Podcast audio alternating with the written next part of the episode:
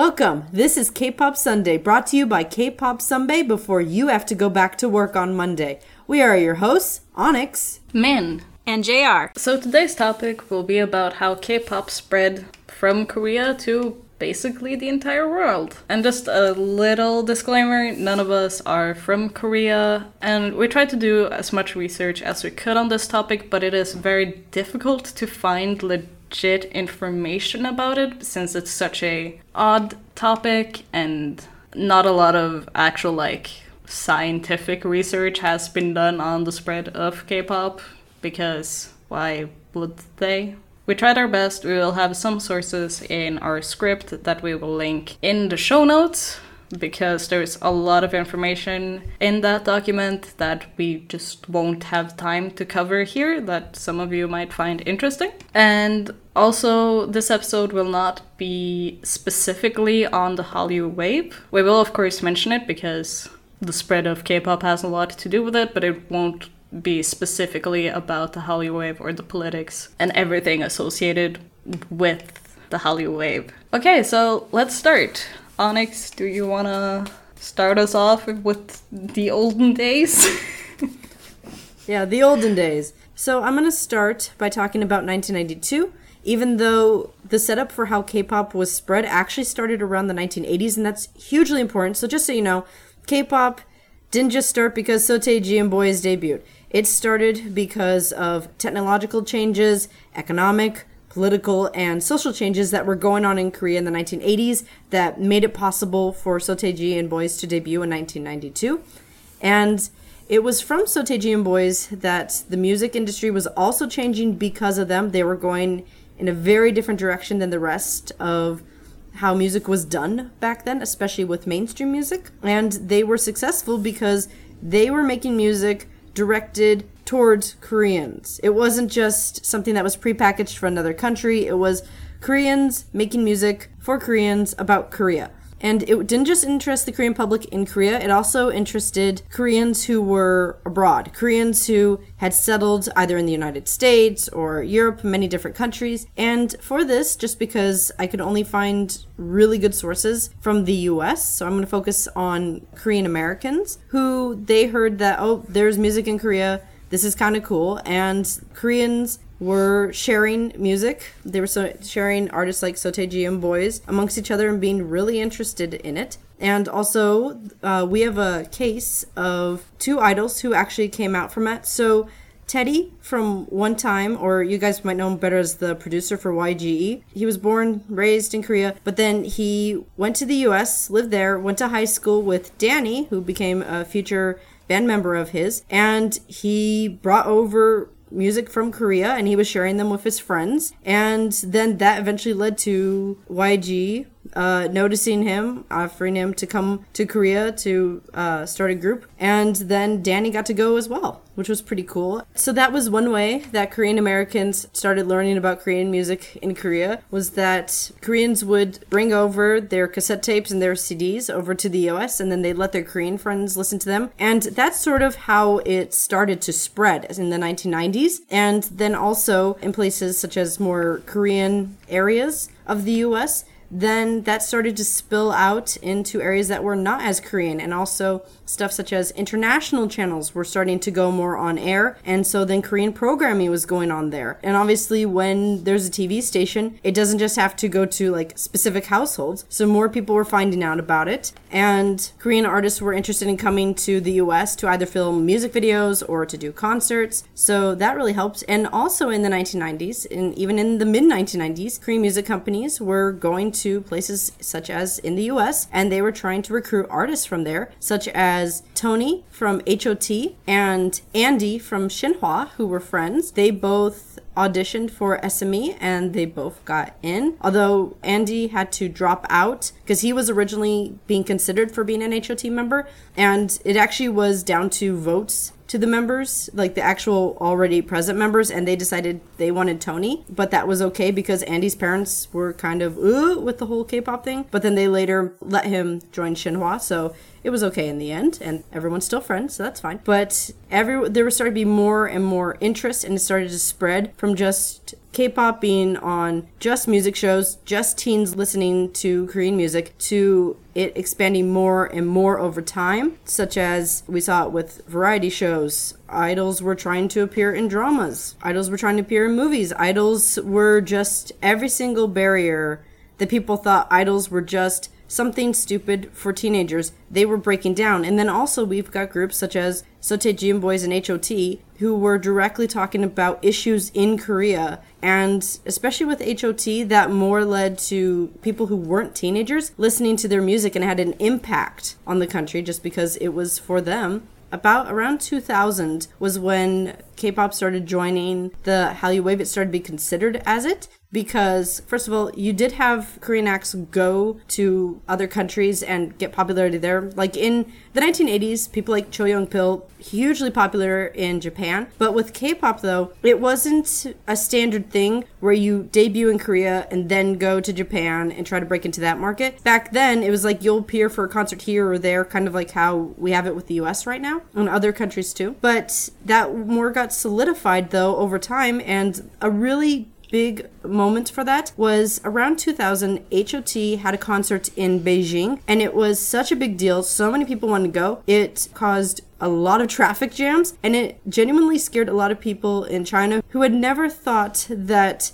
a korean music group would interest China so much that it uh, genuinely startled a lot of people because they'd never seen this before. And that was when it was sort of termed as the Hallyu Wave with adding in HOT. That was the first group who the Hallyu Wave was mentioning because before that, the Hallyu Wave was more down to beauty products and dramas. Music wasn't really included in that because it had spread, but people weren't acknowledging it until this event. But then, after that though, then we get artists such as Boa who started going to Japan in the early 2000s. She first debuted debuted in Korea in 2000. A lot of people get this wrong. She debuted in Korea in 2000, got popular. Then she went to Japan around 2002, and that was when she started producing music in Japan. Well, not producing, but singing music in Japan. And one of their strategies was that she had to be fluent in Japanese. And because there wasn't really a language barrier, people genuinely didn't know she was Korean for a long time. And she became popular. And then it was really solidified that groups go to Korea, then Japan, when um,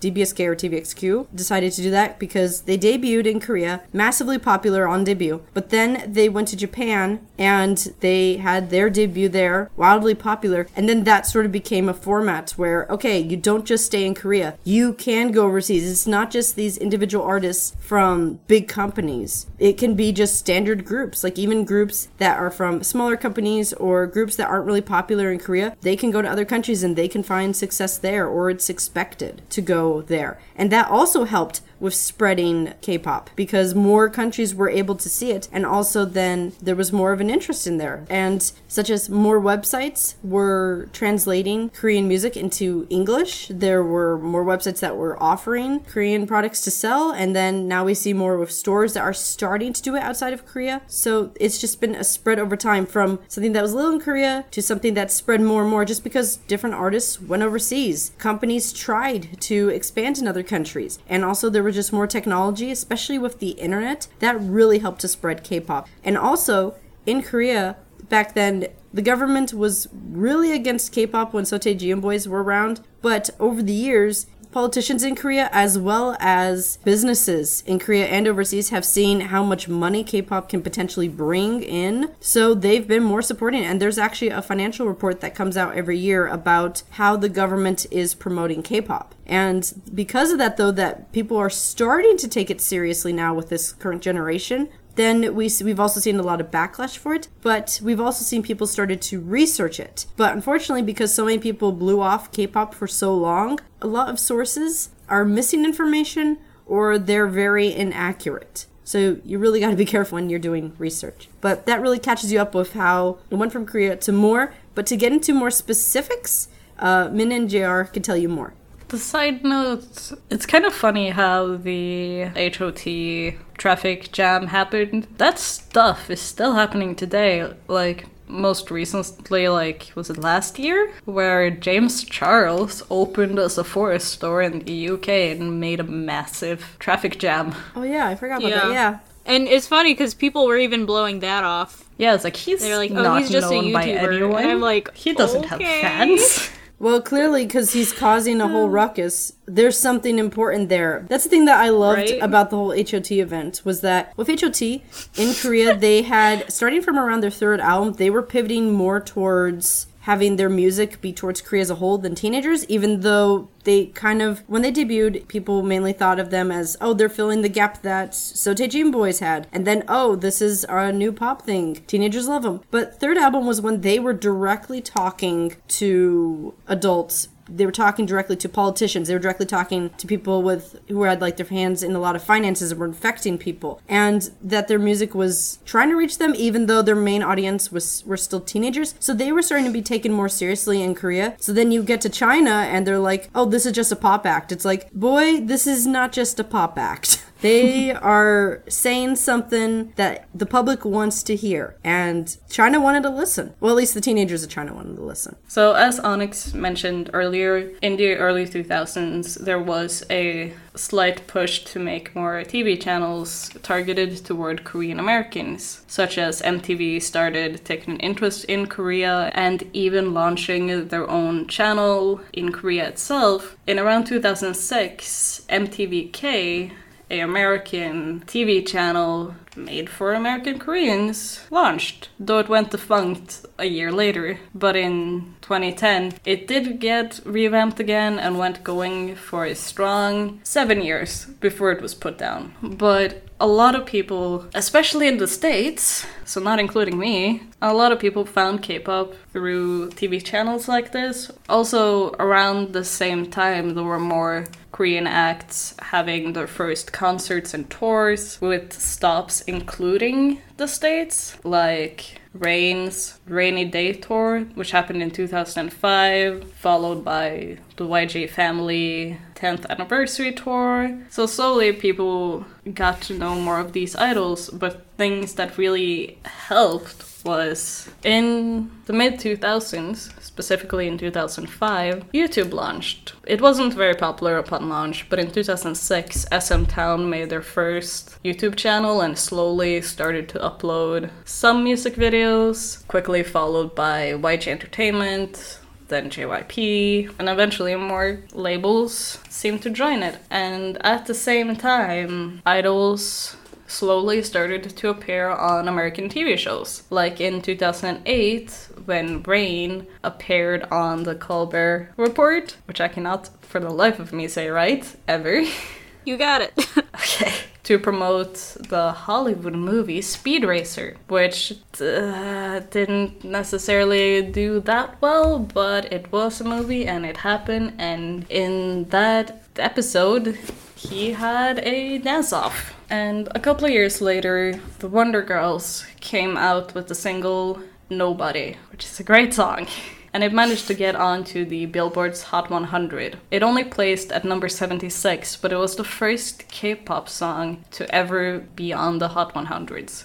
Previously, it was Boa who had made it into the Billboard 200s at 127. So this was kind of a big deal. And the Wonder Girls also appeared on the Wendy Williams show and even had a performance on So You Think You Can Dance. So JYP tried really hard to make them big in America, and in 2009, they also opened for the Jonas Brothers World Tour in the States.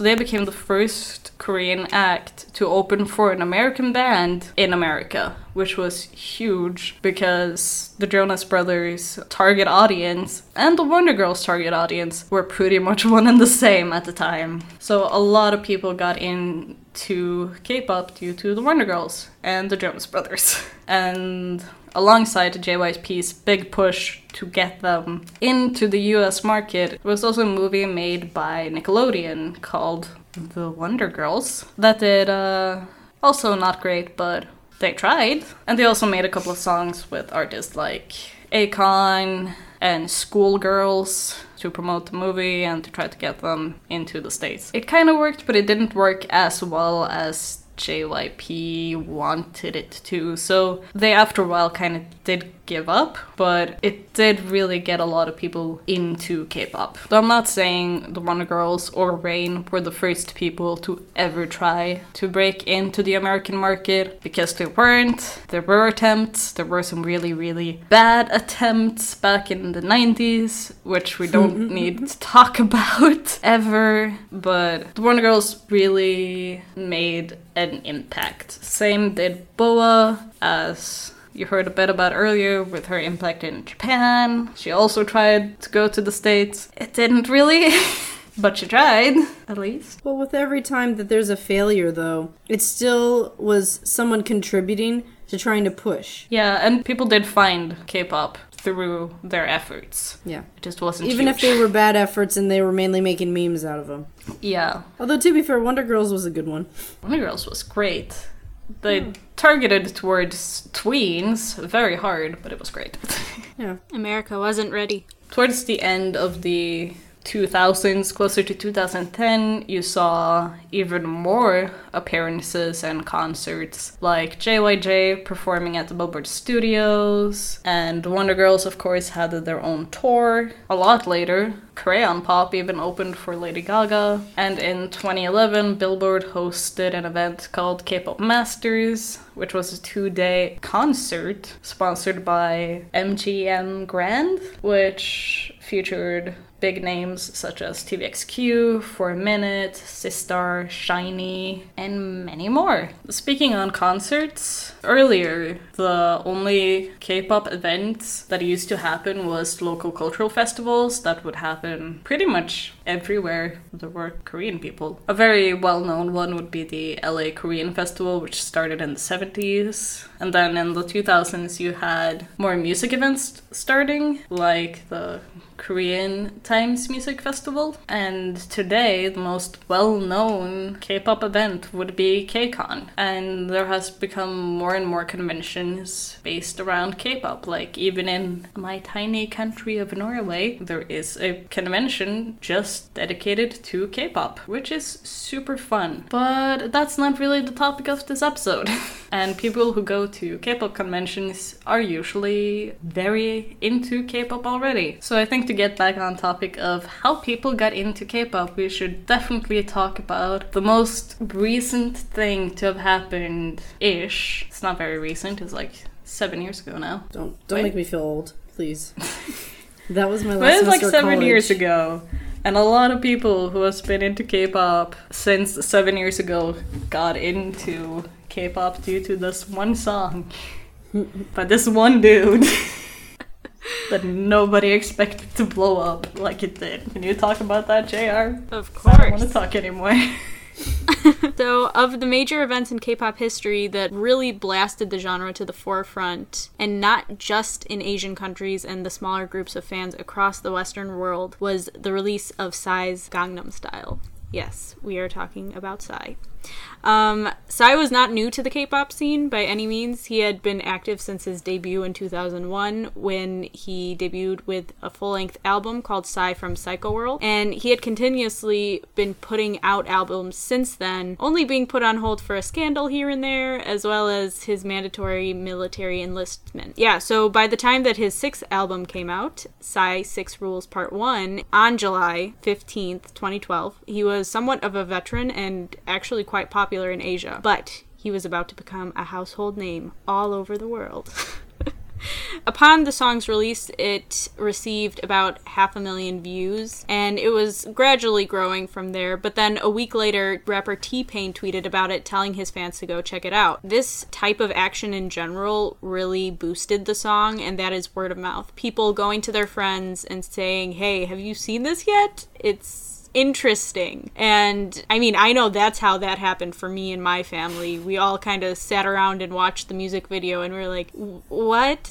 What's happening? What's going on? Because of the three of us, I was not into K pop at the time this came out. Um, so it was really new to me. And I think all my ideas about K pop kind of came from this song as well. Like, I was like, oh, all of it must be like this, which is not true. And you should not make blanket statements when you see one thing.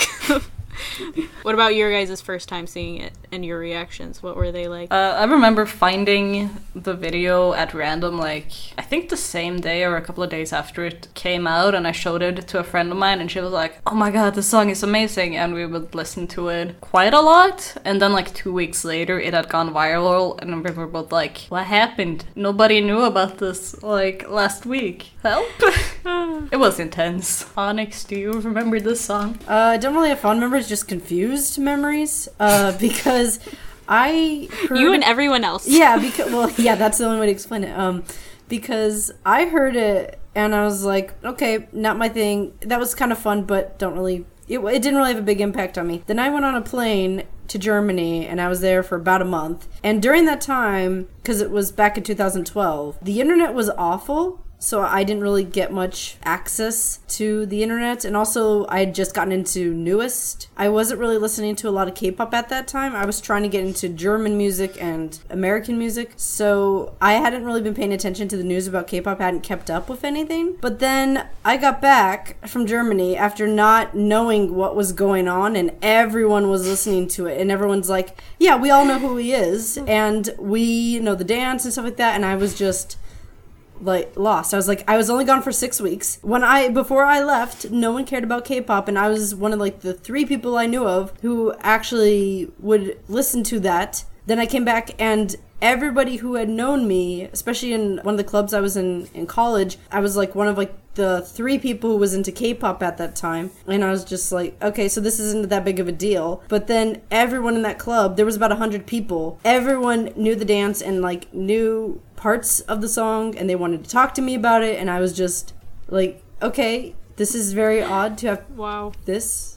I, I was not ex- i had no idea how to deal with it. I was just like please there's other k-pop. Please listen to and i was just trying to suggest all this other stuff because they got into it i think partly because first of all it was going viral but also because it's kind of it's kind of a meme some of the stuff in there. Like it, Oh, it's yeah, it's chock full of memes the music video is but if you're not familiar with Korean entertainment, you do miss out on some of the funnier ones. I think, like, um, Yeah. Yu Jae-suk. Like, how many people watched the music video and didn't realize that? Because a lot of people thought he was just like a weirdo. And it's like you don't know he's the nation's MC. Like, he's very beloved, very Yeah. sweet guy. Or like No Hong Chul. Like with him in the elevator, it's like how many people Even don't know his Hyuna, personality? I mean, like, yeah, even her though. Yeah, That's- th- yeah. Also, that Yoseob from Beast was one of the old dudes. Yeah. a lot of people didn't. I feel like there's a like. Well, obviously the whole thing is a whole joke about what, like how, like how, like, like the culture exactly. of Gangnam and like the rich and stuff like that. That's like the whole joke. But it kind of transcended into just being like a general. Oh, look at all this funny stuff, and not getting that there's a connection between all those things because it probably looked really random on for someone on the outside. oh, definitely. Yeah, It it's just like a bunch of people doing random jan- dancing anything. around places instead of Yeah. it's all connecting to this one sort of idea or thought. I just remember just thinking it was so weird. Since middle school, I had been trying to get people to listen to K-pop, sort of suc successfully, but usually very unsuccessfully. So then just to be gone for a couple weeks and come back and everyone was suddenly into it, and then they were trying to tell me about how oh, and then I went and I listened to Girls' Generation. They were like telling me all these, like they were listing all these artists that they knew all of a sudden and songs they liked. It was just